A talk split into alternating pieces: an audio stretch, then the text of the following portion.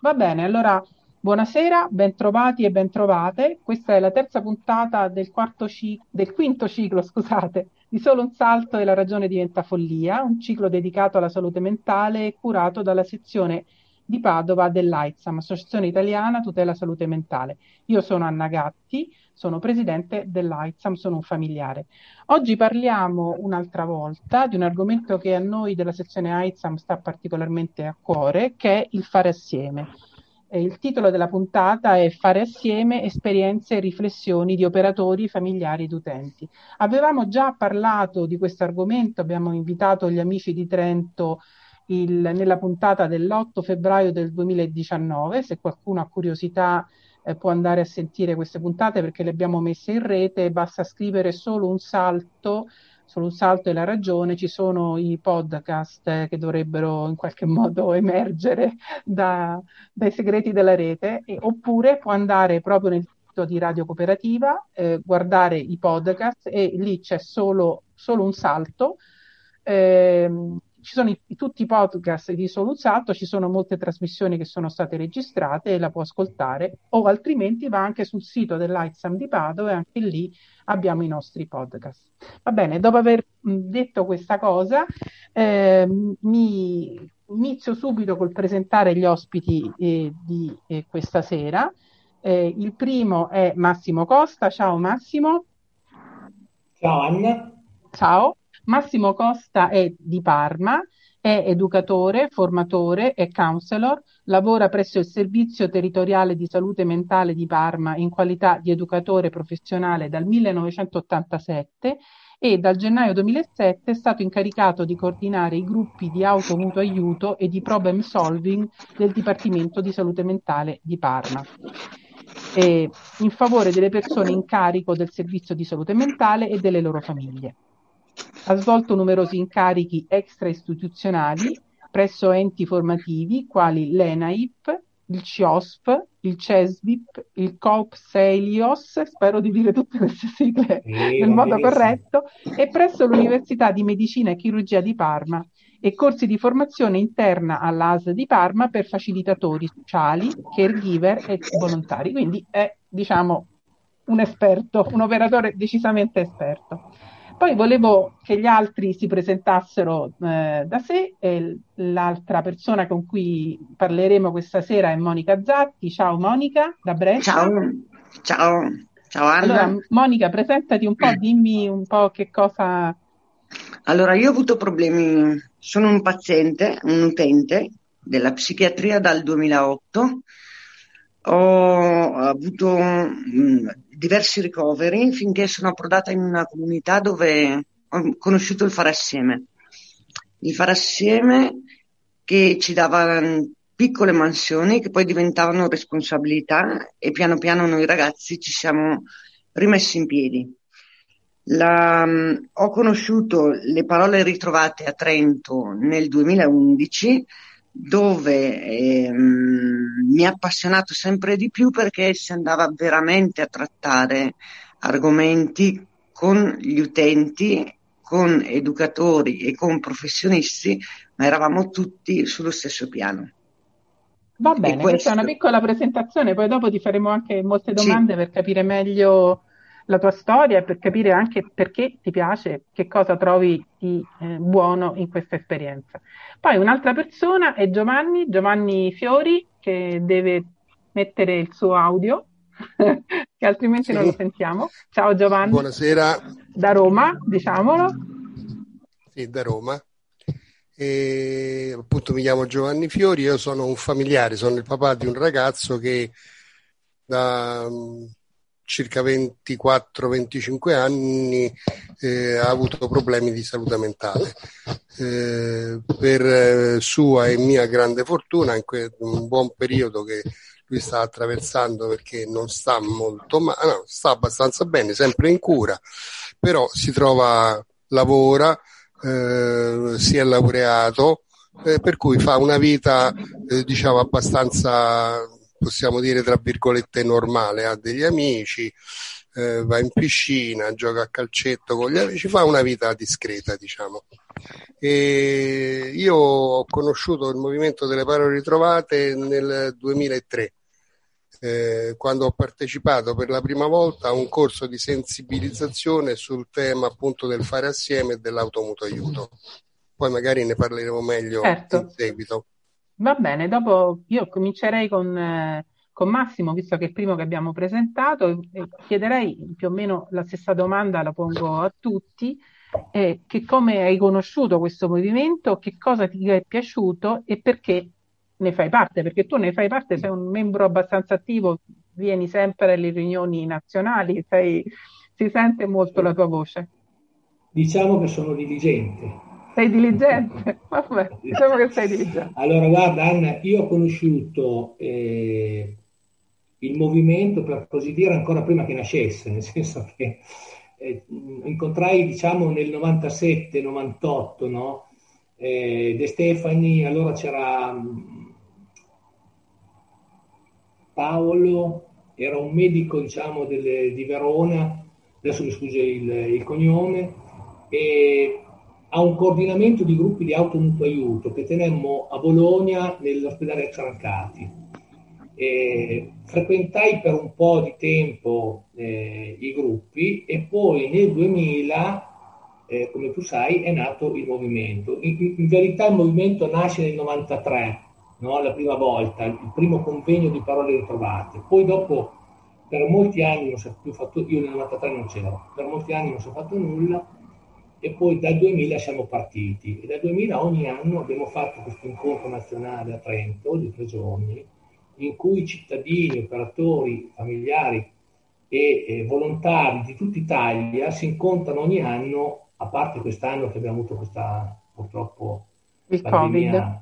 del Covid, eh, per, per, testimoniare. Dal, la cosa che mi ha, mi, ha, mi ha colto subito che ha, è il nome, parole ritrovate, no? ritrovare le parole, eh, che è una, che ogni volta che ci penso, questa cosa qua, eh, mi convince sempre di più perché ritrovare le parole non è semplicemente avere la capacità di parlare, ma avere la capacità di raccontarsi. Tradizionalmente i mm-hmm. servizi, purtroppo, parlano degli, degli utenti degli altri. L'idea che gli utenti stessi, i familiari stessi, potessero parlare loro della loro esperienza, questa cosa qua secondo me fa la differenza. E come ho conosciuto in quel, in, quelle, in, quel, in quel, fine degli anni 90 il movimento? Semplicemente perché raccolsi una locandina in un servizio, eh, del mio, del mio, diciamo, dove lavoro io, di Alex Langer, che è un, un europarlamentare, fra l'altro radicale, che è morto negli anni... Sì, morto suicida. Anni 90. Suicida, suicida negli anni sì. 90. E che scrisse una cosa che è diventato l'incipit della mia tesi di laurea quando mi sono laureato in scienze dell'educazione. Ti, ti vorrei leggere perché è talmente bella che... Va bene, leggisela sicuramente. Allora, trasformare i confini in soglie, l'impresa virtuosa di chi, fuori da ogni dentro, si mette in gioco e si prende gioco di convenzioni e di pregiudizi, dove quando qualcuno fa spazio e tempo, perché l'altro abiti lo spazio e il tempo comuni, della libertà e della responsabilità. Il confine si trasforma in soglia e il dappertutto nella casa di tutti. Beh, questo è sicuramente proprio, il tema del proprio... confine adesso è più che mai eh, presente, insomma, no? le, i muri, le soglie, eccetera. Infatti mi ricordo, io non sono molto esperta, ma insomma ho sentito, ho sentito molto citato Alexander Langer, credo che ci sia stato un anniversario forse della sua morte, non mi ricordo, da poco. Va bene, eh, io volevo fare un po' il giro, quindi sentire anche da voi qual è, che cosa vi, ha, vi è piaciuto di questo movimento vuole rispondere, non so, Giovanni o Monica? Eh, eh, chi risponde? Giovanni? Come vuoi, non c'è problema, vai tu, vai tu. Beh, il movimento, allora io ho fortunatamente l'anno scorso per due anni fa Renzo De Stefani, che è il fondatore delle Parole Ritrovate, mi chiese se me la sentivo di scrivere un pezzo sul, um, de, della mia storia. E avevamo l'idea di fare anche un video e tutto questo eh, nelle parole ritrovate del 2019 ehm, l'abbiamo realizzato sul palco. Allora, da utente, essere lì e portare veramente la,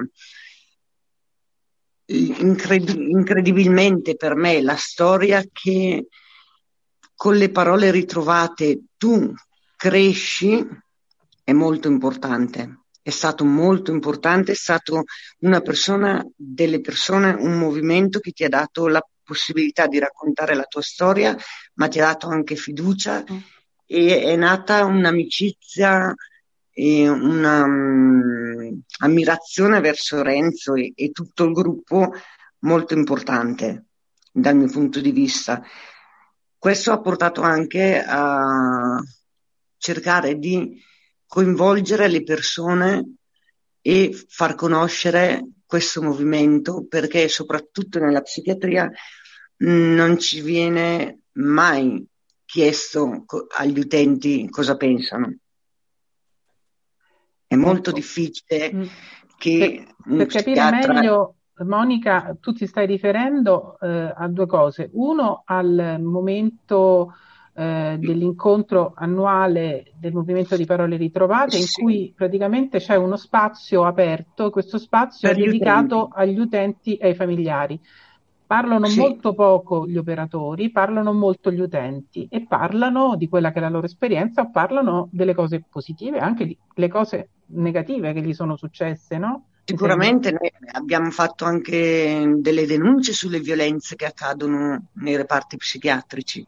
Certo. Eh, abbiamo e... parlato anche di come eh, rendere più vivibile un reparto psichiatrico. Noi mm. cerchiamo sempre di trovare delle soluzioni attraverso le parole. Ed è, e non è facile per noi trovare le parole. Certo, no, volevo spiegare un po' quello che stavi dicendo, nel senso che c'è stata questa opportunità, questa idea che, è un, che è un'opportunità che viene data a chiunque va a Trento, nel, che andava a Trento, adesso non, abbiamo detto che l'anno scorso non c'è stato, di salire sul palco e di parlare, di esprimere se stesso, proprio in, nel modo più uh, spontaneo. E ci sono anche tante belle testimonianze che vengono fuori. E poi tu facevi riferimento anche al libro, il libro Le parole ritrovate, la rivoluzione dolce del fare assieme, che è un libro che è stato curato da De Stefani e Jacopo Tomasi, ma è un libro che raccoglie tutte le esperienze che ci sono state in tutta Italia appunto del fare assieme, che è, ripeto, una partecipazione attiva degli utenti e dei familiari all'interno dei dipartimenti di salute mentale, no? Questo... Sì. E con questo libro io ho avuto la possibilità, eh, perché avevamo fatto anche un video, abbiamo iniziato a essere richiesti, non so, siamo andati a portare l'esperienza nell'ospedale di Vicenza, piuttosto che eh, sul territorio dove, dove, io abito, abbiamo fatto dei, delle serate riguardo il tema delle parole ritrovate e del fare assieme, che con il fare assieme possiamo non dico guarire, ma sicuramente star meglio. Mm. Va bene, io volevo capire adesso perché se a Trento questo discorso della partecipazione dei familiari e degli utenti nei servizi è molto presente. Nelle vostre realtà, che cosa avete fatto? Parlate, questa è una domanda che farei fare a ciascuno di voi. Ah, scusate, no, c'è anche Giovanni che doveva rispondere proprio su eh questa sì. domanda. Scusa Giovanni. Eh? Prego, prego, non c'è assolutamente problema. Come dicevo, come dicevo, prima, io sin dal 2003 ho imparato a conoscere il movimento delle parole ritrovate perché io facevo parte di un eh, gruppo condotto da due psicologhe eh, a Roma, eh, in un centro di salute mentale di Roma, eh, di un gruppo di sostegno ai familiari.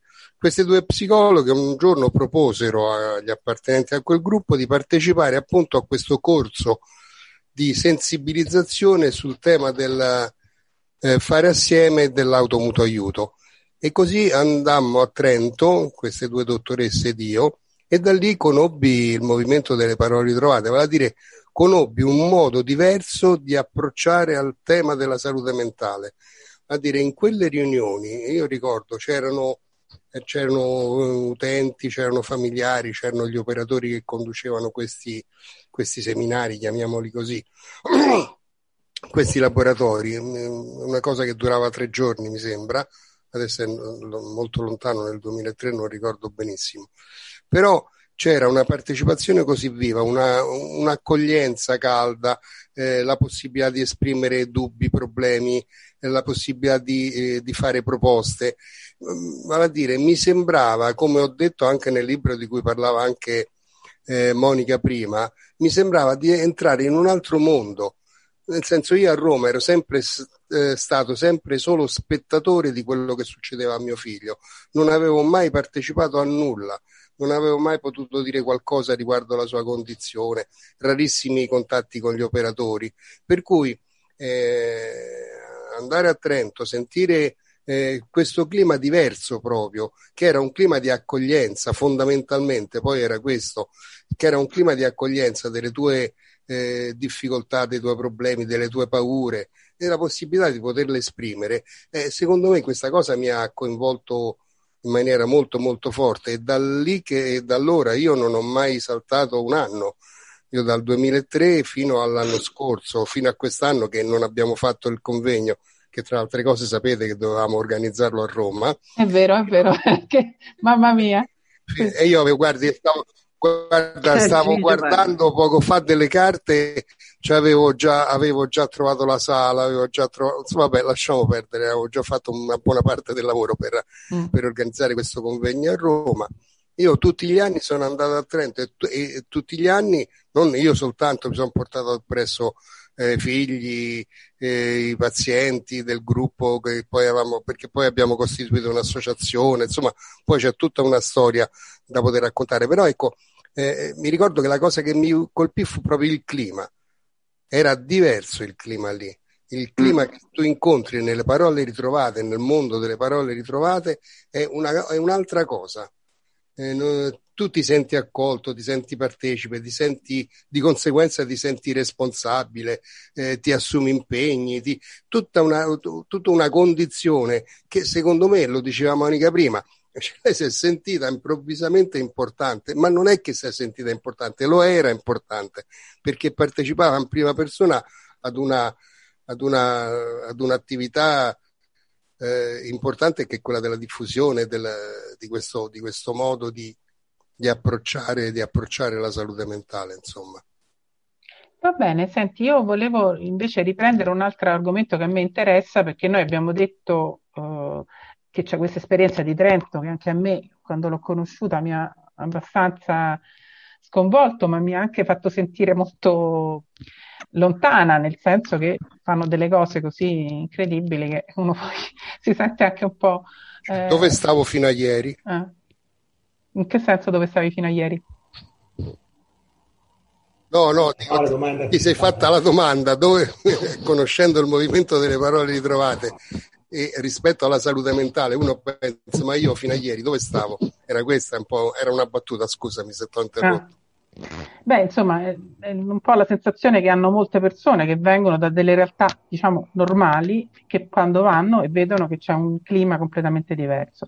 Quello che adesso però volevo capire è che cosa, reali- cosa stiamo realizzando, cosa siamo riusciti a realizzare ciascuno nelle proprie realtà, no?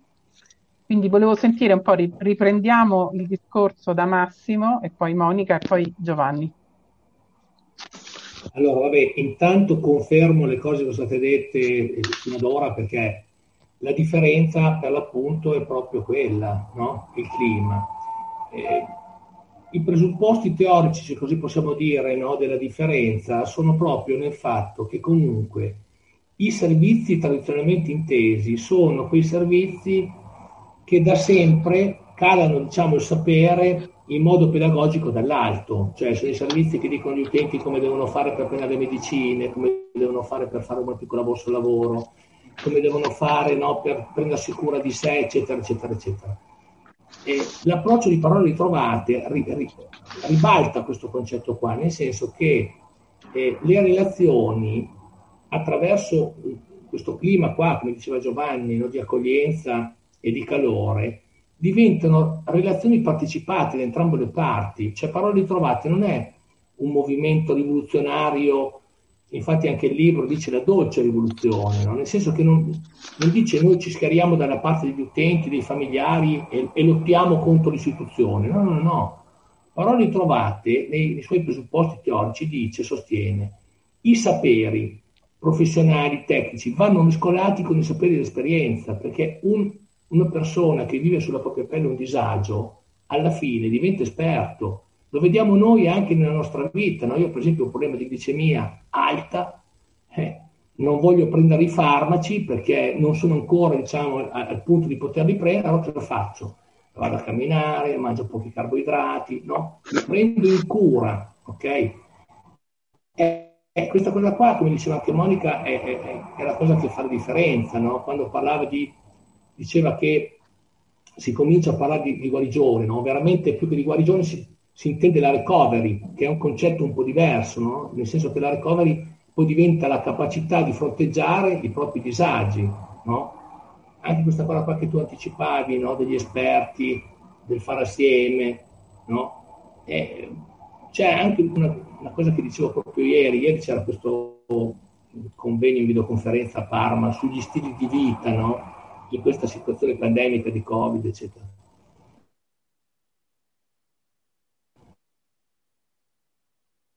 Allora io dicevo, ho fatto vedere un sacco di slide, poi la percentuale di questo, quell'altro.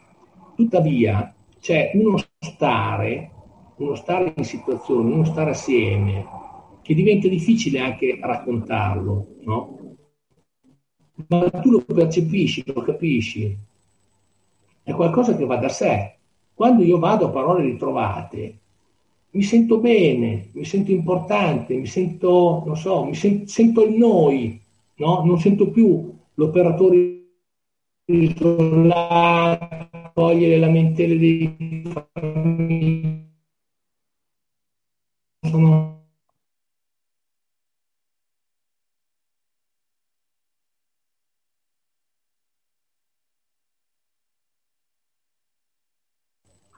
Allora,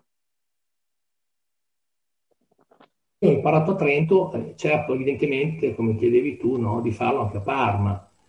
Però, come sappiamo, la differenza la fanno le persone. De Stefani, che è una persona illuminata, che è sempre stato, diciamo, anche direttore di un servizio, sai, ha, ha catalizzato anche i processi di cambiamento no, in Trento. Da noi, di De Stefani, insomma, non ce ne sono tanti, per cui è tutto molto più difficile. Ciò nonostante io, per esempio, non ho nulla da, da dire nei confronti del mio servizio, perché tutto sommato mi hanno incaricato di occuparmi di quest'area qua, no? di inclusione sociale, di promozione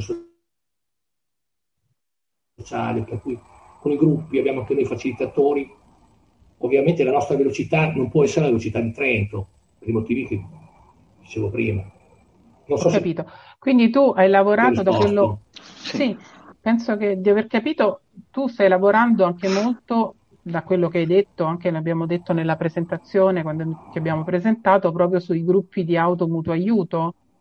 Eh, quali sono altri campi nei quali tu porti il fare assieme eh, come allora, esperienza? Sto... Perché diciamo, allora, diciamolo, insomma, progetto, per, per, chiarire il discorso, no? il fare assieme sì. vuol dire che le persone che eh, sì. lavorano all'interno okay. del, di un centro di salute mentale, che fanno tante cose, che fanno la riabilitazione, che si occupano, stanno nei servizi psichiatrici di diagnosi e cura, eh, che eh, fanno eh, gruppi per aiutare le persone ad essere più autonomi, eccetera, eccetera, fanno una serie di cose, però le fanno insieme, sì, insieme lasciando anche un protagonismo però, certo. perché certo. se io sono più coinvolta certo. faccio anche le cose in modo diverso, come succede a Monica che dice appunto che ha trovato all'interno di questa cooperativa delle persone che le hanno dato spazio, le hanno dato fiducia e lei facendo si è riconosciuta. Insomma.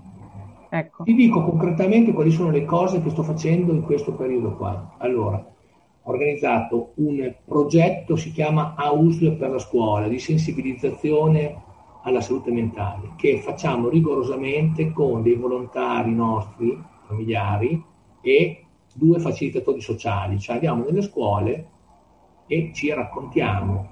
Eh, in passato questa cosa qua veniva fatta, c'era anche lo psichiatra che presentava, faceva tutta la, la storia della follia, no? a partire dall'età classica, poi fino ai giorni di Basaglia, poi una insomma tutta una roba molto complessa finalmente eh, io partecipavo diciamo come secondo, poi finalmente nel tempo sono cresciuto, mi hanno incaricato di fare questa cosa qua, io dall'oggi al domani ho cambiato diciamo paradigma, nel senso che ho provato a sperimentare l'anno scorso, per esempio, il primo anno che l'ho fatto da responsabile di questa attività qui, diciamo così, ho proiettato il film della Cina ed ha avuto un successo straordinario perché poi dopo ci siamo messi lì a parlare. No, scusa, non l'anno scorso, l'anno scorso non abbiamo fatto nulla a causa Covid, non abbiamo fatto nulla. Scusate, il film della Cina, per capirsi, è il viaggio in Cina che è stato organizzato da quelli di Trento, perché sennò la Cina non... No, no, no, no, no, no non da quelli di Trento.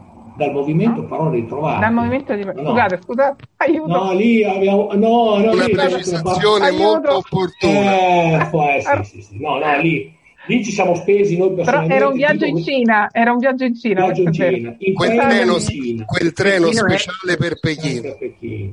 Eh, no, ti dico questa cosa qua perché personalmente ho firmato un, lo dico qua perché ormai sono passati degli anni, l'abbiamo fatto nel 2007, un fido di 10.000 euro perché la, il nostro viaggio a Parma, siamo andati in 10, è costato 50.000 euro. E dato che noi avevamo diciamo, questa promessa che avremmo avuto i soldi no, dei, dei finanziatori, ma allora non ce li avevamo, siamo andati in banca in cinque e abbiamo fatto un fido firmato e sottoscritto. Per, ognuno di noi ha firmato. Eh, cioè, no, per dire Trento no, cioè, c'eravamo anche noi. Vabbè, detto questo, questa è una cosa. Questo è interessante comunque, questo particolare è interessante e testimonia eh. la fiducia che tu avevi in, in tutta sì. questa cosa. Scusate, io eh, interrompo un attimo perché noi nella trasmissione poi diamo una, un po' una pausa musicale e poi la riprendiamo tra poco. Va bene. Per sentire anche gli, le altre persone, gli altri, gli altri contributi. Grazie.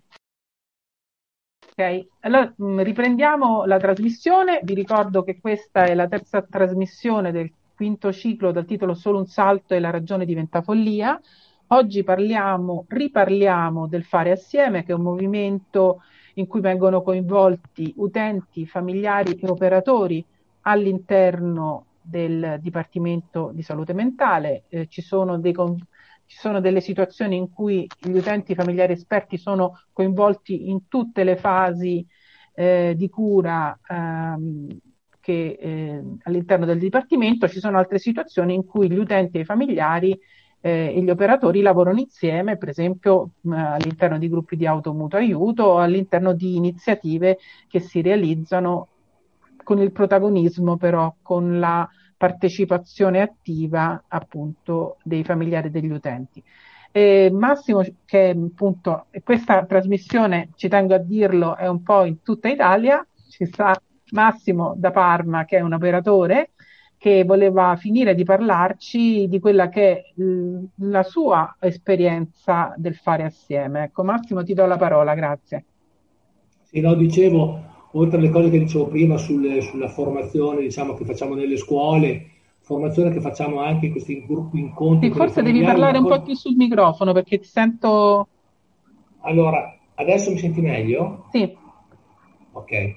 Allora, eh, dicevo, eh, una cosa che stiamo facendo proprio in questo periodo qua di, di pandemia che della quale abbiamo parlato anche ieri a, a un altro incontro, è questo, eh, questi incontri di formazione eh, sulla sicurezza da Covid che facciamo diciamo, con un gruppo di lavoro al quale diciamo, partecipo anch'io come operatore e vi sono anche due facilitatori che hanno fatto il corso sulla sicurezza Covid e stiamo formando ogni giovedì pomeriggio eh, dalle due e mezza alle 16 facciamo questi incontri qua diciamo così di eh, formazione no? eh, in cui eh, i nostri facilitatori stanno facendo delle cose straordinarie per esempio c'è tutto un sapere che esce no? che nemmeno io sapevo no? per esempio anche delle cose molto banali che loro hanno imparato proprio in questi, in questi corsi qua nei quali hanno, hanno avuto anche degli attestati di come ci si puliscono le mani, di come si disinfettano gli ambienti, di come no, tante volte noi magari ci disinfettiamo le mani, poi subito dopo apriamo la porta, no? senza pensare che la porta è uno dei... dei è no, è uno, la maniglia è uno dei punti in cui ci sono più contatti, no? E allora questi ragazzi qua dicono, no, ma guardate, si, la porta non si apre con la mano, si apre ecco. col gomito. Cioè, tutte dei, delle piccole eh, che sono quelle le cose che fanno la differenza, perché sul Covid ormai eh, sono talmente tante le trasmissioni no, televisive, radiofoniche, che sappiamo, tutti sappiamo tutto. Però quelle cose lì sono le cose che ci mancano. E quelle cose lì sono di una pregnanza straordinaria e mi fanno pensare come sono stato fortunato io da operatore ad avere la possibilità di vivermi questa esperienza qua insieme agli utenti che diventano delle risorse importantissime perché ci danno la possibilità di, uh, di, operare in alcune situazioni dove senza il loro aiuto noi non possiamo entrare. Vi sono alcune situazioni, per esempio, no? eh, noi seguiamo anche dei ragazzi, diciamo, abbiamo fatto questo gruppo qua, no? questa mini equip lavorativa, e seguiamo gli, alcuni appartamenti, non tutti, perché a Parma sono tantissimi no? le, le, le. Abbiamo una decina di appartamenti vi sono alcune volte in cui gli operatori non riescono a entrare e riusciamo a entrare grazie al contributo del facilitatore. Allora, scusa, spiega avere... meglio chi sono questi facilitatori perché stai usando questo termine okay. ma non tutti lo sanno. Allora, a Trento si chiamano UFE. Utenti familiari chiamano, esperti. Sì, in Emilia si chiamano ESP, ecco. barra orientatori, ma genericamente si chiamano facilitatori sociali. Vi sono tuttavia delle differenze che non sto a dire. No, no, perché, se no qui facciamo un convegno. Diventa, esatto, diventa troppo lungo. Eh. Tuttavia, i, i, quelli che noi chiamiamo facilitatori sono delle persone che hanno avuto un disagio eh, psichico sulla propria pelle e che sono riusciti nel tempo a trovare delle strategie per farvi fronte, che significa, tra virgolette, che sono guariti. Perché dico tra virgolette? Perché noi abbiamo un'idea della guarigione come una scomparsa dei sintomi. Nell'ottica della recovery e della, dei facilitatori sociali non è tanto importante se i sintomi si ripresentano, ma è molto importante essere in grado di poterli affrontare, cioè di capirne i prodromi e di trovare delle strategie per superarli. Vi sono alcune persone... Diciamo gestirli. Esempio, di gestirli, certo. Vi sono persone, alcune persone, per esempio, che hanno dei problemi ciclotimici, no? di sbalzi di umore, si conoscono perfettamente, sanno che quando arriva l'impennata devono aumentare un po' eh, il, il, farmaco, per dire, oppure sanno che in un momento di tranquillità lo devono dire. È chiaro che non lo fanno da solo, lo fanno in questa relazione, diciamo così, evoluta che hanno con i loro medici referenti, anche con noi educatori, che portiamo avanti un po' anche questa idea qua, no? della collaborazione e della e, e, e, della cura intesa come eh, una cosa molto relazionale e poco, eh, come dire, ehm, poco gestita dai medici e dai professionisti, ma dove anche le persone hanno la possibilità di dire quello che provano, quello che pensano e, e, e come vorrebbero che fosse. Non so se mi sono spiegato. Certo, certo, allora, certo, mi queste, sembra molto chiaro. Tutte queste cose qua, e chiudo, eh, noi cerchiamo di praticarle durante il nostro quotidiano. Guardate, io sono figlio di un infermiere psichiatrico, come ne voglio, mio padre è morto da circa 15 anni, ma anche gli infermieri psichiatrici andavano a mangiare la pizza e giocavano a calcio. Però un conto è andare a mangiare la pizza e c'è l'infermiere che ti dice questo tuo pezzetto, questo tuo pezzetto, questo tuo pezzetto, e un conto è andare a mangiare la pizza e dire ci troviamo alle 21 davanti alla pizzeria e andiamo a mangiarci una pizza sono due cose profondamente diverse. Sì. Va bene. Concordo. Monica, vuoi dirci tu la, la tua esperienza? Allora, io, mm, allora, secondo me, mm, dar potere, io l'ho visto un po' mh, al convegno questa cosa, l'ho, quest'anno, cioè quest'anno, nel 2019 poi sono stata proprio quattro giorni lì a respirare l'aria di Trento perché ne avevo bisogno e è come dare un potere a familiari ed utenti che non significa altro, secondo me, che prestare loro le migliori cure possibili. Perché quando tu ascolti un utente o un familiare, ti prendi carico della persona sofferente che hai di fronte. Nel mio piccolo, ogni iniziativa che prendo, mi confronto comunque sempre con qualcuno, in questo caso nel fare assieme con Massimo, piuttosto che con Renzo, in ogni mia piccola iniziativa. Non prendo un'iniziativa da sola perché so che è necessario che ci sia sempre comunque qualcuno, un sostegno.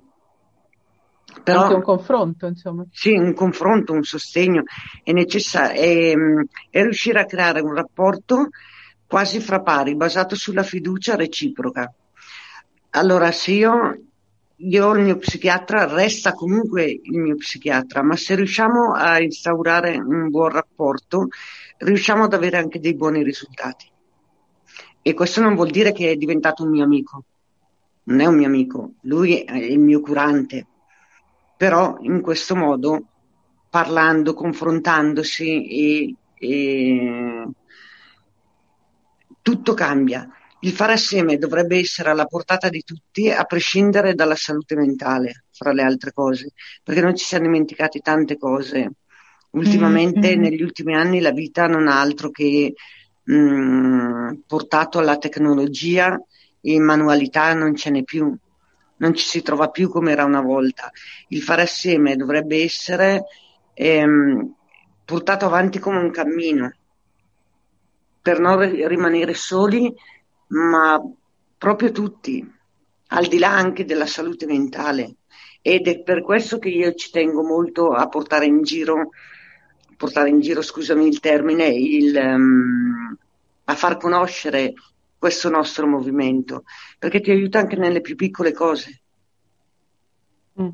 Va bene. Senti, invece sentiamo Giovanni Fiori che cosa ci dice della, di cosa è stato portato all'interno della sua, della sua associazione, del, delle sue esperienze, che cosa ha fatto. Eh, sì, dopo...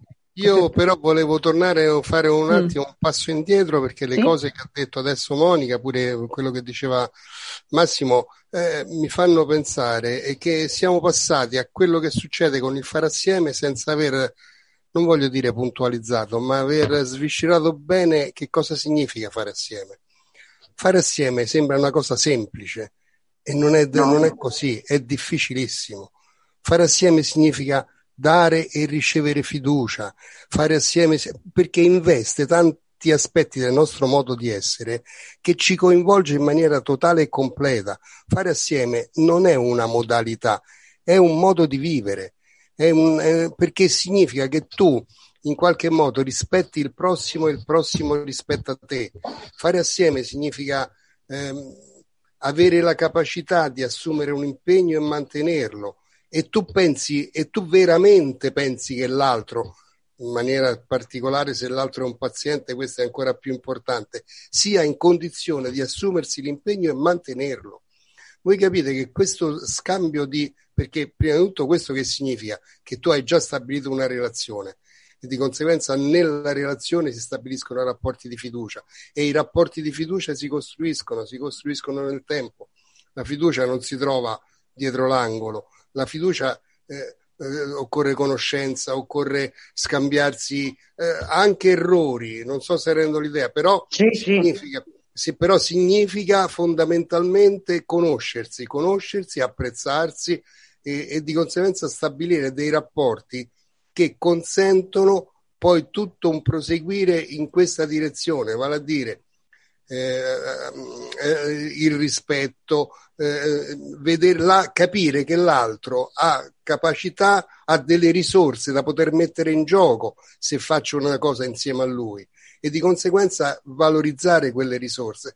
Fare assieme è una cosa, secondo me, veramente rivoluzionaria, ma nei rapporti tra le persone. Perché questa è la cosa, a me questa cosa mi ha convinto in fondo, che è la cosa che mi ha convinto di più, perché e questo onestamente ha cambiato anche un pochino il mio stile di vita. Io sono sempre stato un po', dobbiamo dire, brillante per dirmi così, per farmi un complimento, però ero così un po' sbarrazzino da ragazzino, eccetera. Fare assieme invece significa, non significa modificare il tuo carattere, significa affrontare con serietà le cose, nel rispetto degli altri, fondamentalmente questo. E se un paziente si sente rispettato nella sua essenza, gli hai fatto fare un salto di qualità infinito. E per questo a me personalmente, ripeto, a me il fare assieme mi ha, eh, mi ha coinvolto e è difficile da realizzare, guardate, perché per fare assieme, eh, fare assieme, ripeto, è un modo di, di vita, ma bisogna incontrare una persona che è disponibile ad accettare questo discorso e non è che si trova l'egoismo in un mondo in cui vige, eh, governa l'egoismo, l'interesse personale, eccetera. Fare assieme che significa in qualche modo condividere qualcosa non è facile trovarlo. E, e questo in linea generale. Poi ne, all'interno di un uh, servizio eh, di cura dove ci sono i medici che hanno un, il loro potere, ma quando dico parlo di potere non, non penso a una malafede eh, nella gestione, ma proprio il, il, senso di poter, come si diceva, lo diceva prima Massimo, eh, comunque sia che l'operatore che pensa di sapere quello che è necessario per te. Ecco, il, Scusami se ti viene... interrompo un attimo soltanto Giovanni su questo discorso dell'operatore che pensa, ma anche il familiare che pensa di sapere, no? Sì. Questa, questo rara, atteggiamento. Rara, non... eh? Però è, è, più raro questo che dici. No. Genere, e qui forse possiamo, possiamo, passare al campo dell'esperienza, che significa l'esperienza. Perché eh, anche questo è un altro. Entrare nei termini, secondo me, è, mo, molto importante. Non so, tra le domande che avevi proposto, era quello che differenza c'è tra l'esperienza ehm, del tecnico, dell'esperienza e l'esperienza. Sì, sì. Dopo, dopo, andiamo avanti, scusami se ti ho interrotto, è soltanto no, che no, no. vedevo che stavi dicendo il discorso della, diciamo, del, del, rispetto e dell'ascolto dell'altro, però io vedo che anche molti familiari pensano di sapere che cosa devono fare i loro figli, che cosa devono fare i loro fratelli se stanno male, no? E si sostituiscono nelle, cercano di sostituirsi sì. nelle decisioni. Sì. È un problema culturale per un po' per tutti, o no? Questo era, scusami se perché hai fatto un discorso secondo me molto, molto interessante. Però nessuno pensa di essere curato dal proprio fratello, dal proprio mh, mm, familiare, mentre quando vado dal medico penso che il supposto sapere, lui è quello che eh, si suppone che sappia, eh, quello penso che in qualche modo gestisce il potere perché ha il potere del sapere. E torno a ripetere, anche sul sapere dovremmo fare una, un dis- che cosa significa sapere. Perché sapere, secondo me, è, è, è, è l'esperienza della vita. A dire, l'umanità oggi come oggi è arrivata al punto in cui si trova con la televisione, noi che stiamo parlando, ma per, attraverso quali passaggi? Attraverso l'esperienza piano piano si è provata una cosa, poi se ne è provata un'altra, poi visto che funzionava è stata codificata, abbiamo scritto libri, manuali, enciclopedie e così, e così via. E per quella malattia di quella persona, per quello che si sente male, la sua esperienza, la sua esperienza ha un valore assoluto. Per cui mettere, eh, dire se è più importante l'esperienza, l'esperienza del tecnico o l'esperienza della persona, secondo me è già porre, mm, è una domanda che è mal posta. Le due esperienze sono esperienze e hanno lo stesso identico valore. Anzi, come diceva, l'ho letto da qualche parte e lo diceva eh, Renzo, è più bravo il medico che riesce a utilizzare le, quel tipo di esperienza perché in qualche modo riesce, valorizzando quel tipo di esperienza, riesce a creare percorsi di cura più efficaci. Scusa posso, se mi sono... Posso aggiungere una piccola cosa perché intanto sì, che certo. parlava Giovanni mi si aprono delle finestre, dei link. Eh, no, eh, allora, per dire concretamente quello che succede a me, è successo a me, quando a un certo punto tu hai detto, ma cos'è cambiato no, veramente da quando hai cominciato a conoscere e a frequentare parole trovate? È cambiato che senza fatica ho abbandonato i privilegi del ruolo, attenzione, privilegi del ruolo per gli operatori, tutti, eh, medici, infermieri, educatori, assistenti sociali, hanno il privilegio del ruolo, no? Perché ho capito che potevo stare in una situazione diversa e stavo bene, perché quando io vado a parole ritrovate non, non, mi, fa, non mi forzo, non so come dire, eh, non faccio eh, violenza a me stesso per essere in, in un modo, come dire, no? Eh, diverso. No, no, io lo faccio perché mi sento che quello è il mio posto, non so come dire, mi sento bene. E allora questa cosa qua mi apre degli scenari molto grandi, cioè come diceva Giovanni tra le righe, allora cosa significa curare? Quanta percentuale c'è di cura strettamente detta e quanto invece funziona il prendersi cura di? Quanto, cioè, cioè, lì si apre un mondo, eh, potremmo stare qui a parlare eh, per anni interi. E, alla fine, che obiettivi raggiungi tu se hai una, una eh, predisposizione all'ascolto e che invece obiettivi raggiungi? Io vedo con i miei figli. Quando io cerco di imporre le mie idee ai miei figli, no? Va a finire che poi dopo loro mi nascondono le cose e non me le dicono non ho, non, ho, non ho, possibilità di uscirne, cioè i figli sono così, lo facevo anch'io. Quando mio, mio, padre mi diceva di studiare, io non volevo studiare, non studiavo, punto. Cioè non so come dire, non è che, che dovevo aspettare che studiavo perché me lo diceva lui. No, no, ho cominciato a studiare quando ho trovato qualcosa che è diventato interessante stimolante. Infatti questo l'ho scritto nel libro. Io eh, nasco come geometra, ho lavorato geometra un sacco di tempo poi ho capito che ero figlio di un infermiere psichiatrico e che probabilmente negli anni la mia storia era già scritta, non so come dire, no? E quando ho fatto l'università, io l'ho fatta mentre lavoravo, adesso non, non, è mica un merito, però l'ho fatta senza problemi. Ho cominciato a prendere i 30 lode subito, dall'inizio, ma perché mi piaceva, non so come dire, no? E ho capito che se una cosa... Perché sei intelligente. No, no, assolutamente, no, no, assolutamente. Perché mi piaceva e riuscivo a sopportare la fatica di fare anche quella cosa lì. Guarda, ti dico quest'ultima cosa, poi mi taccio perché quando lo, vado per rubinetto dopo io racconto di ecco. tutto. Però questa cosa qua è importante. Un giorno, eh, quest'estate, nel, nella, nella, vacanza che abbiamo fatto, soggiorno, esportiamoci, no, non quest'estate, sì, sì, quest'estate, sì, sì, quest'estate, io ho anche un po' di anni adesso, la mia memoria ogni tanto mi tradisce, abbiamo fatto un'esperienza di eh, subacquea, no? Sono andato sott'acqua, ok? Siete mai andati sott'acqua con la bombola, con la maschera? Vabbè, insomma, a un certo punto c'era il mare mosso, avevamo i nostri amici della WISP che ci facevano provare questa esperienza qua, a un certo punto il, il, il maestro mi mette giù con la testa e mi, e mi tiene giù. Io sono andato in ansia, ho cominciato a respirare così è pazzesco perché se tu respiri in quel modo non respiri perché la maschera ti si attacca alle narici. Per poter respirare tranquillamente tu devi respirare pianissimo. Ho provato il panico.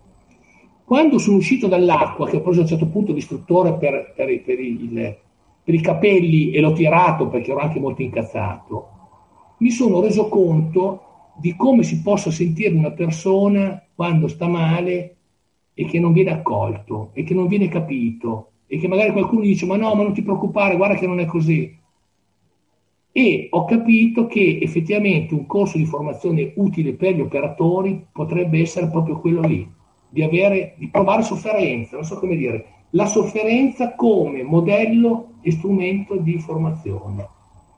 Non so, magari è anche una cosa, come dire, no? fuori dalla grazia di Dio, però effettivamente c'è questa eh, autrice che si chiama eh, Marta Nasban, che è una che ha scritto, e fra l'altro credo che sia una tra le, tra le 100 persone più colte del mondo, credo, ed ha scritto anche sulle, sulle, su queste cose qua dell'Organizzazione Mondiale della Sanità. Lei dice che a un certo punto l'educazione, se deve essere eh, concreta, reale, deve partire dalla comprensione della sofferenza altrui se no non vi è educazione.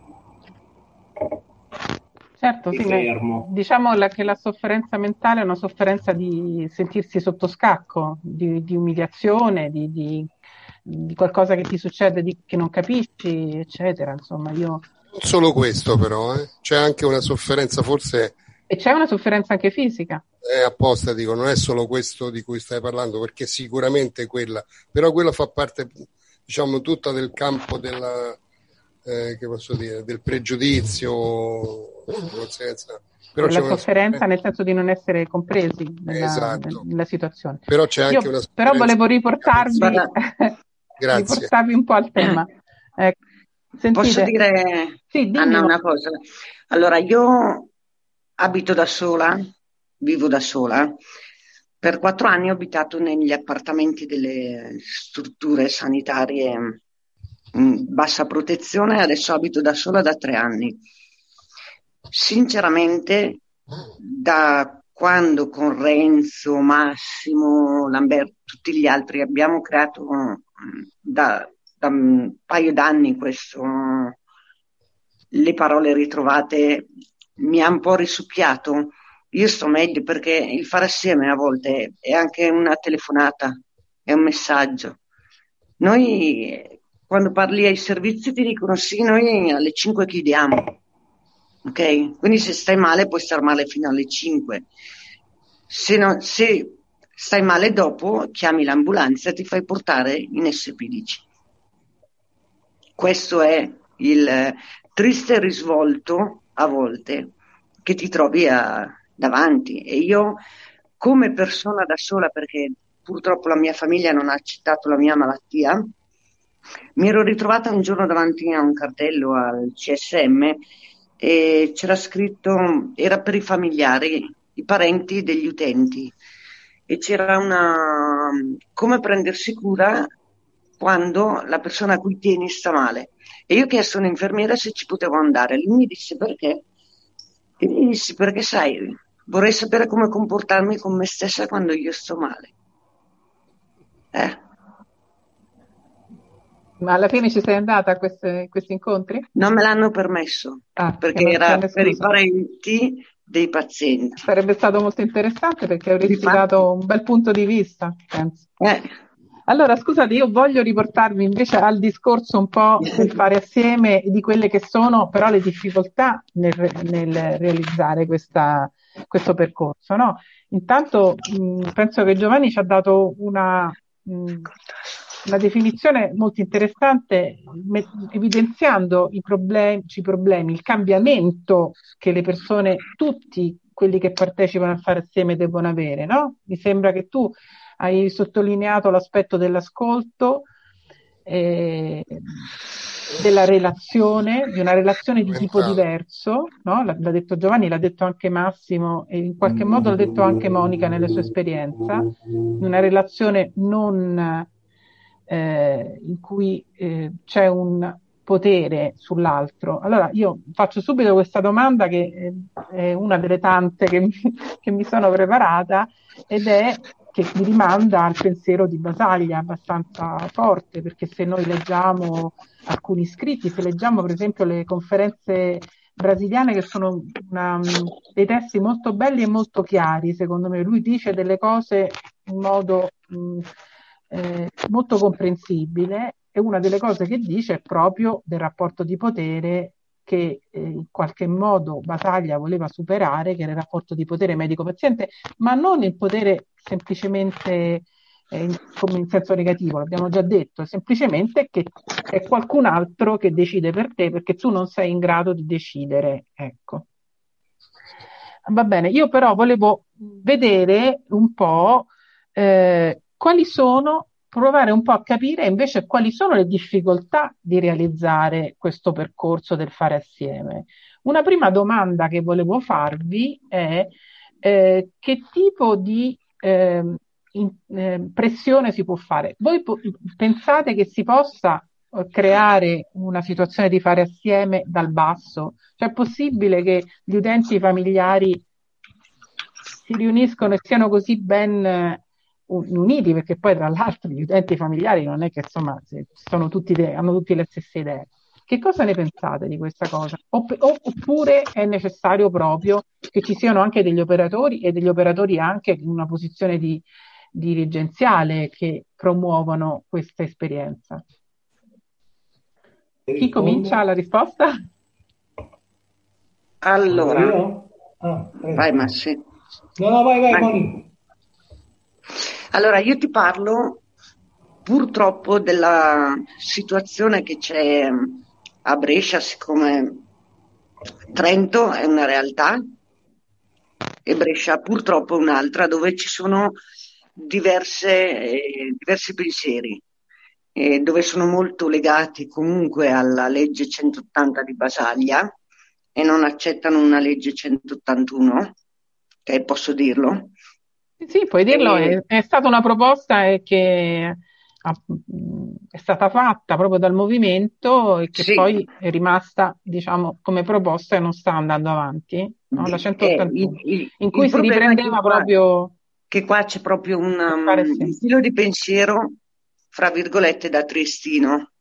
Ok, quindi io trovo molta fatica a portare le parole ritrovate, ma non è questo che mi ferma nel senso che io sono talmente convinta che, come parlavi prima anche del sapere esperienziale, che non è altro ciò che tu sei riuscito a fare nel tuo percorso, no? le battaglie, le crisi, i pianti, le ricadute, e non le impari sui libri. A me uno psichiatra veramente mi ha detto, sentendo di parlare, a volte scopro che quello che ho studiato non era niente. E a volte queste cose non riesci a portarle hanno, non lo so, hanno paura, hanno paura a sentir parlare della malattia mentale, hanno paura, mh, mm, è tutto molto difficile.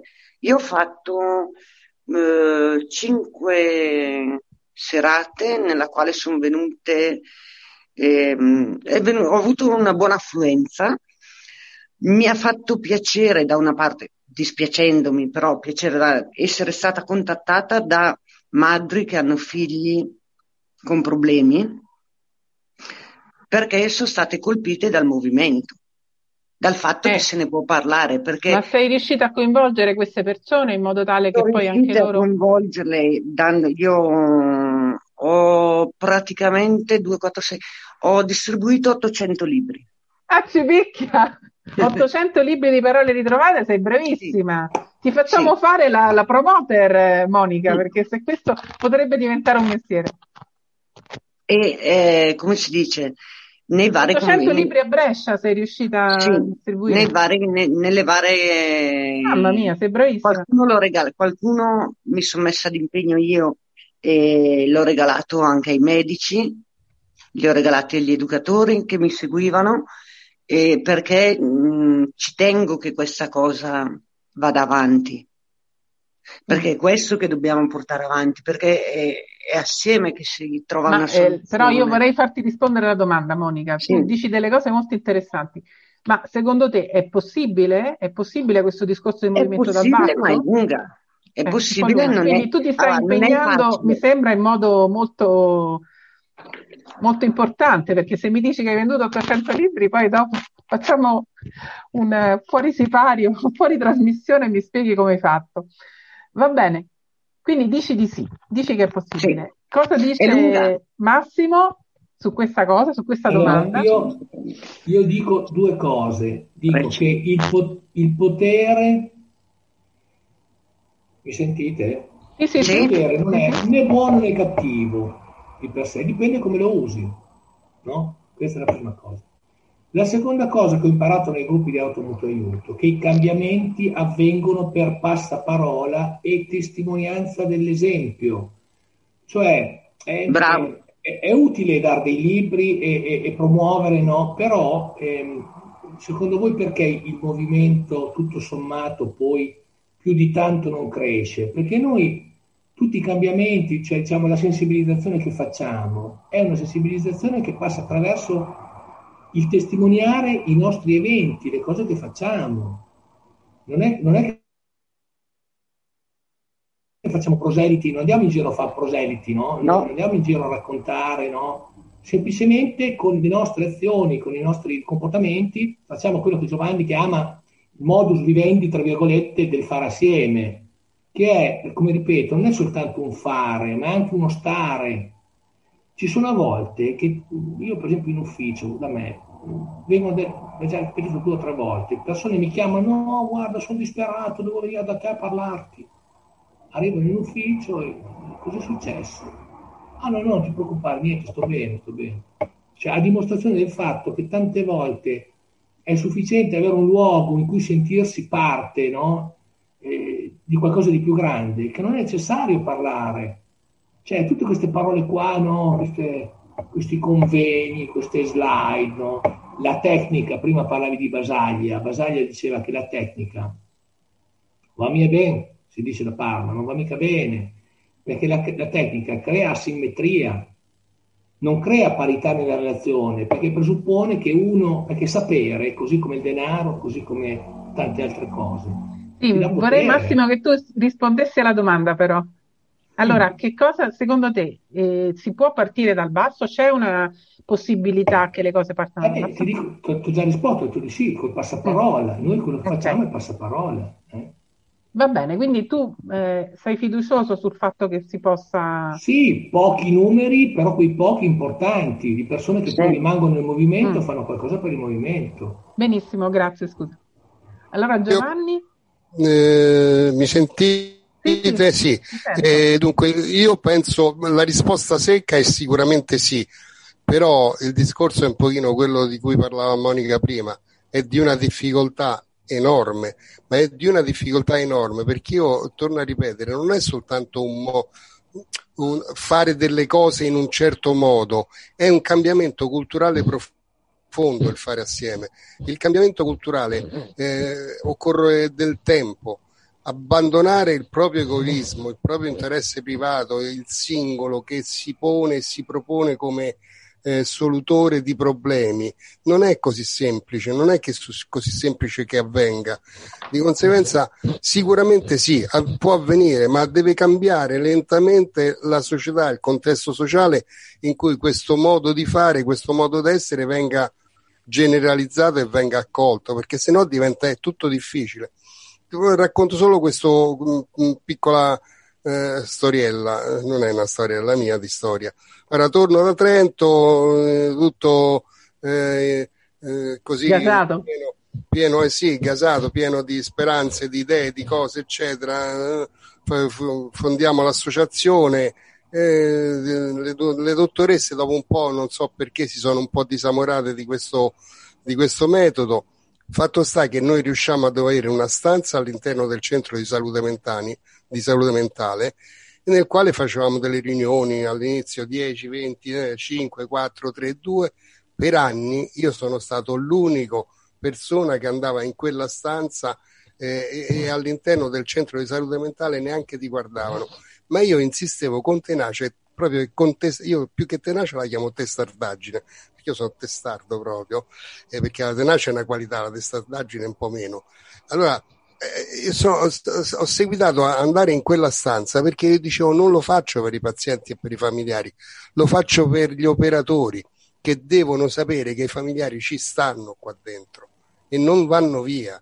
E allora, piano piano, do, ripeto, io in quella stanza ci sono stato da solo per anni, quando dico per anni dico 4, 5, 6, eh, non è che ti dico un giorno. Io però tutte le volte, tutte le settimane, c'avevo quelle due ore, quattro ore, neanche mi ricordo più, e facevo e stavo lì ed ero presente. E alla fine, in qualche modo, poi è venuto fuori, un, eh, chiamiamolo così, abbastanza casualmente, un progetto della regione che consentiva di fare delle cose.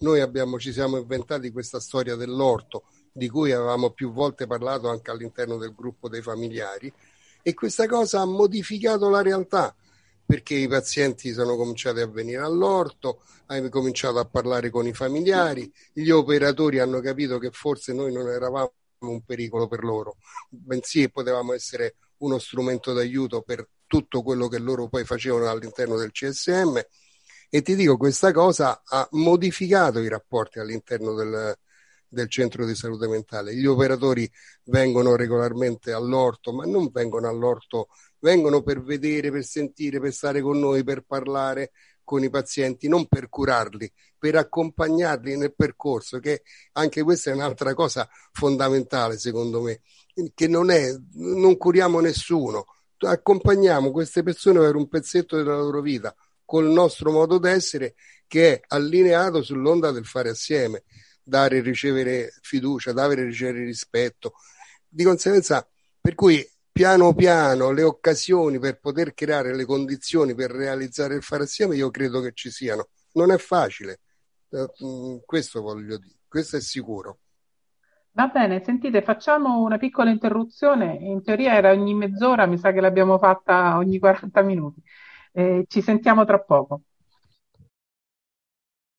Adesso riprendiamo la, trasmiss- riprendiamo la trasmissione. Questa è la terza puntata del quinto ciclo di Solo un salto e la ragione diventa follia. Oggi parliamo del fare assieme. Il fare assieme esperienze e riflessione di operatori familiari e utenti. Abbiamo un operatore, un utente e un familiare, tra l'altro tra tre diverse città d'Italia. Abbiamo Roma, Giovanni Fiori, Brescia Monica Zatti e Parma Massimo Costa. Massimo Costa, tu sei un operatore, sei un entusiasta operatore del fare assieme. Volevo farti una domanda, ma i tuoi colleghi come reagiscono a questo fare assieme? Da tanti anni, tra l'altro, tu sei all'interno del movimento. Che, quali sono loro, i loro motivi di resistenza? Guarda, veramente, eh, se devo essere sincero, non lo so perché non mi sono mai chiesto cosa pensassero nel senso che poi alla fine se avessi mh, dovuto star lì a guardare quello che pensano gli altri di quello che faccio io, io ho la fortuna, come ripeto, di avere una direzione che mi ha eh, dato la possibilità di fare queste cose che sto facendo, cioè di eh, promuovere l'inclusione sociale attraverso i facilitatori, di fare attività poi di autogruppo aiuto, gruppi di problem solving, eccetera, eccetera, eccetera. Secondo me eh, io trovo che non ci sia, ehm, come dire, non riesco io a coinvolgere tante persone, perché le persone che ho coinvolto sono soprattutto utenti e familiari. Gli operatori fanno più fatica, tuttavia però posso dire che non mi hanno mai messo il bastone tra le ruote, cioè non, non, non vedo nel, nei loro volti, nei loro sguardi disapprovazione, invidia o, o che ne so, incomprensione No, assolutamente, anzi tutte le volte che poi, perché io poi eh, faccio delle equip, vado in riunione, parlo di quello che faccio, cioè non, non è che sono nell'ufficio e rimango con i miei due o tre facilitatori, i miei due o tre familiari, punto. No, no, no, assolutamente. Ho occasione di confronto, ripeto, eh, ho la fortuna di avere un direttore che mi dà uno spazio, addirittura quest'anno avremo un convegno il 4 di dicembre, fra l'altro poi Qualcuno di voi lo inviterò, perché ovviamente sono tutti eh, informazione DAD eh, a distanza, per cui ci sarà la possibilità di avere anche dei familiari. Per esempio Giovanni non gliel'ho ancora chiesto, ma secondo me è uno che potrebbe darmi una mano. E, e poi anche qualcun altro più di voi, no? ovviamente. Mm, ho già invitato un gruppo di Modena, di, di Reggio, eccetera, eccetera. Per cui, ripeto, tutto sommato, se devo dare un giudizio, non è un, un giudizio negativo. Va bene.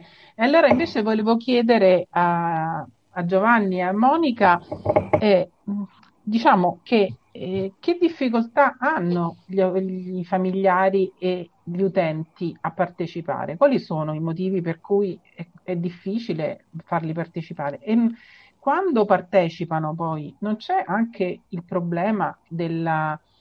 Eh, diciamo del cosiddetto burnout, cioè dell'esaurimento anche no? Del, della persona che a un certo punto anche fare il volontario può essere una cosa faticosa che può comportare una,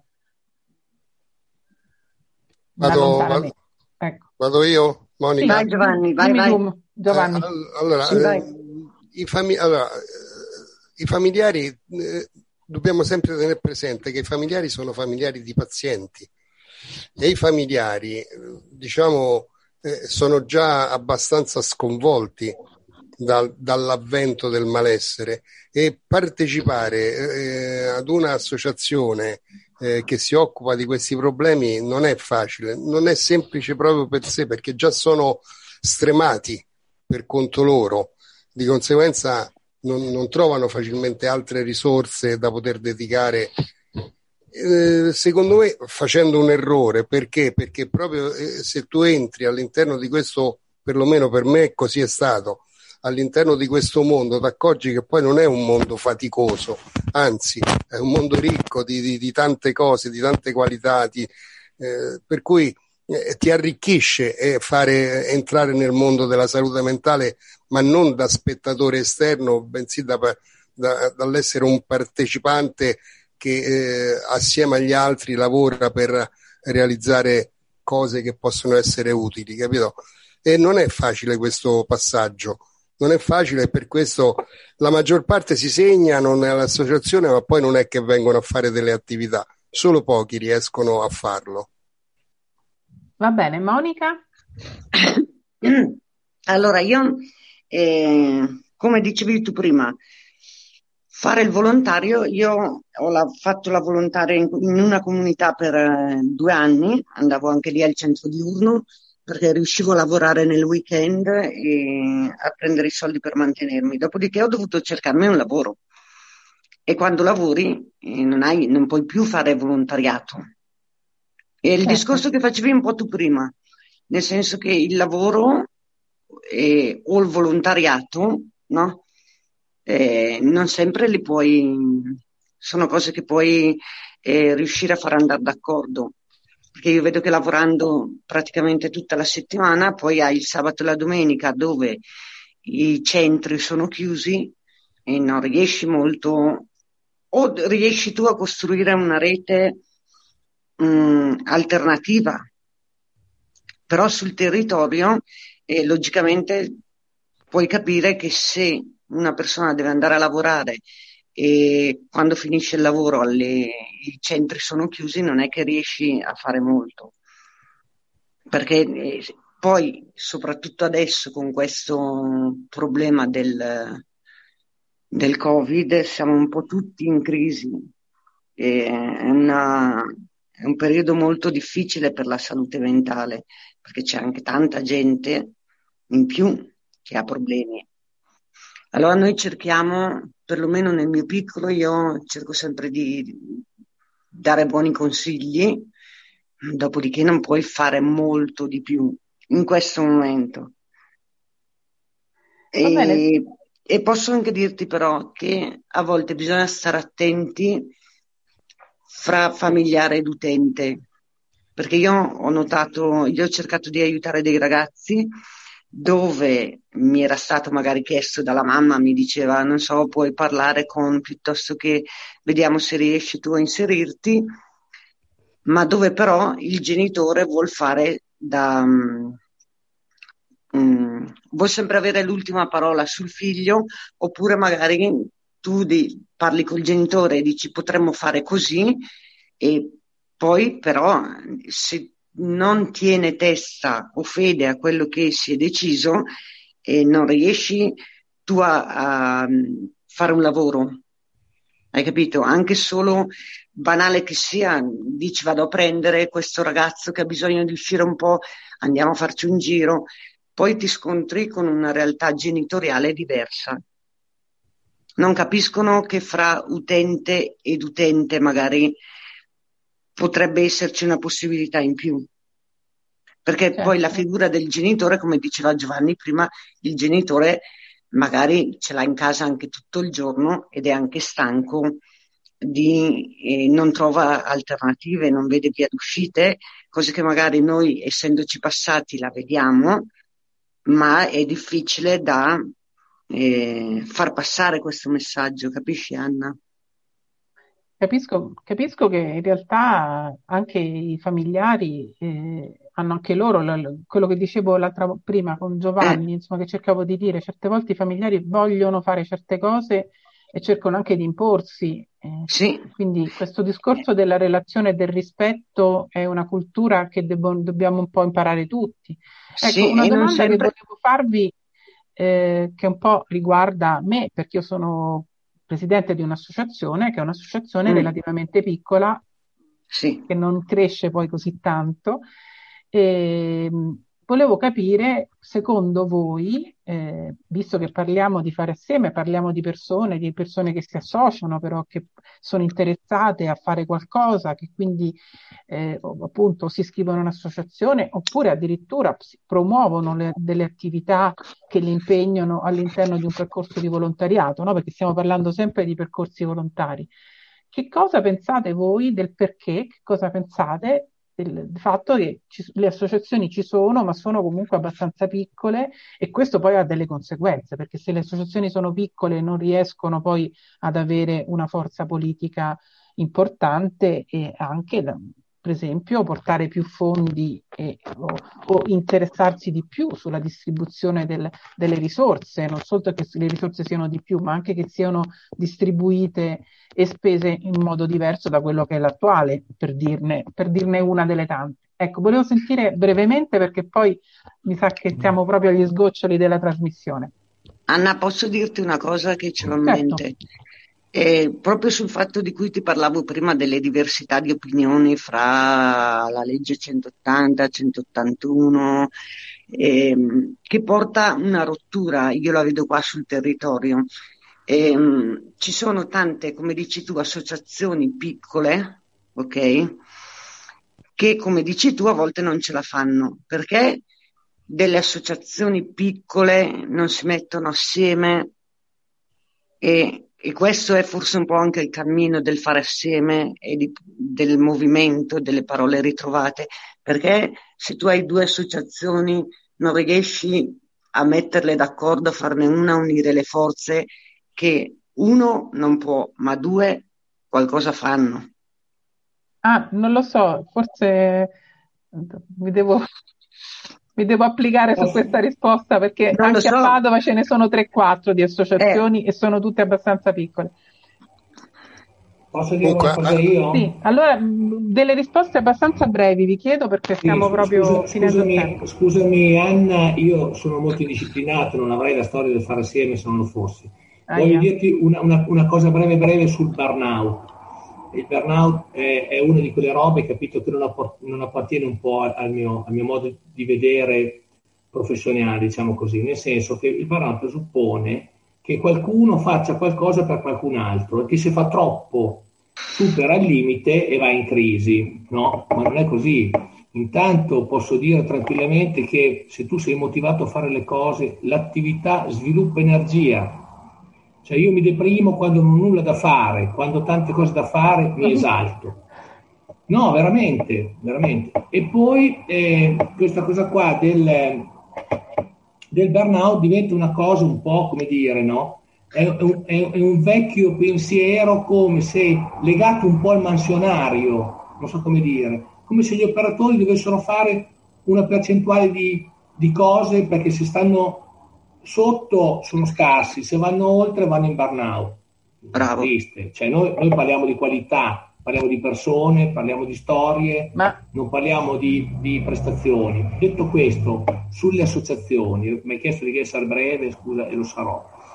In parte ti ha già risposto Giovanni. Sul volontariato to cure, il volontariato, secondo me, funziona sempre come la solita idea che è legato un po' ai gruppi di automutuo aiuto, che uno va per sé. Se Bravo. tu trovi un clima eh, accogliente, trovi che stai bene, quando vai ti attacchi, ma se tu vai lì con l'idea, diciamo, di fare qualcosa per qualcun altro, perché in fondo sei un buon cristiano, la dico così per capirci, non funziona. Bravo. Perché, perché non, non, non scatta il legame, non so come dire, il legame scatta se tu trovi qualcosa per te, ok? Che ti gratifica, che ti fa star bene.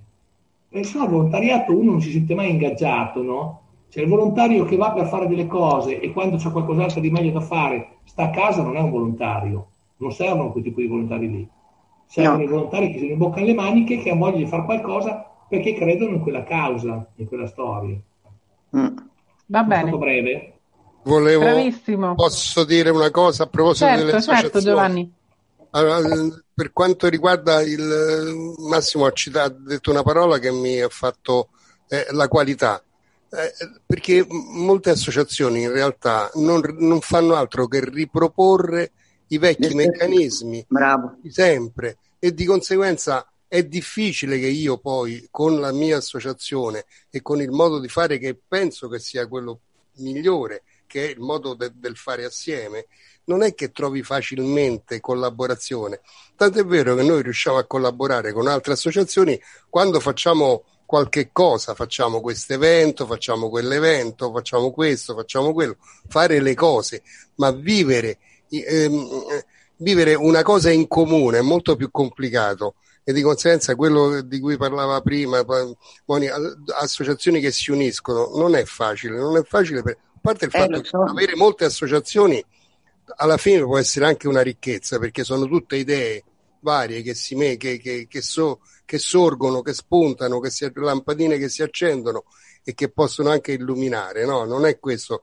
Il problema è poi vedere la direzione in cui riescono a camminare queste varie associazioni e, e lì diventa un pochino più difficile perché d'altra parte il perché il movimento delle parole ritrovate si è sviluppato e poi a un certo punto ha trovato delle resistenze, perché la maggior parte del contesto della psichiatria italiana non è d'accordo su questo metodo, su questo approccio. Bravo. Perché il potere se lo vogliono tenere. Eh, sì. uso, uso, il termine potere non in senso com- completamente negativo, eh, è perché il, il, camice, il dottore lo vuole tenere, non ti dico gli infermieri poi, ancora di più dei dottori. Eh, per cui, eh, capisci, allora questa, questa cosa è complicata è lavoro, è lavoro, eh, sono anni di lavoro per modificare un modo di essere, un modo di proporti e un modo di ottenere anche qualche risultato. Va bene, io concludo qui, poi semmai parleremo insieme con Giovanni, con Monica e con Massimo per approfondire alcuni dei temi di cui abbiamo già parlato, ma ehm, per, ora, per ora li ringrazio, li ringrazio molto per questa serata. Ehm, saluto tutti gli ascoltatori. La prossima puntata dovrebbe essere eh, eh, sul budget di salute mentale. E anche questo è un tema molto interessante che tra l'altro è, è, è diffuso, è, è, molto diffuso in Emilia Romagna dove c'è Massimo. Quando lo fate questo? Scusa la domanda. La, la prossima puntata la devo ancora registrare con la dottoressa Marrama, Marramao, Ramam, Rama, oddio, non mi ricordo il nome bene, scusatemi, ma comunque ci siamo già messi d'accordo. Non lo saprai perché tu sei iscritto alla mia mailing list. È quella di Modena, la dottoressa Marramao? Sì. Marramao? Scusatevi. Sì, credo, credo, di sì. Sì, sì, è di Modena, è di Modena. Io ringrazio ancora Massimo Costa di Parma, Monica Zatti di Brescia e Giovanni Fiori di Roma.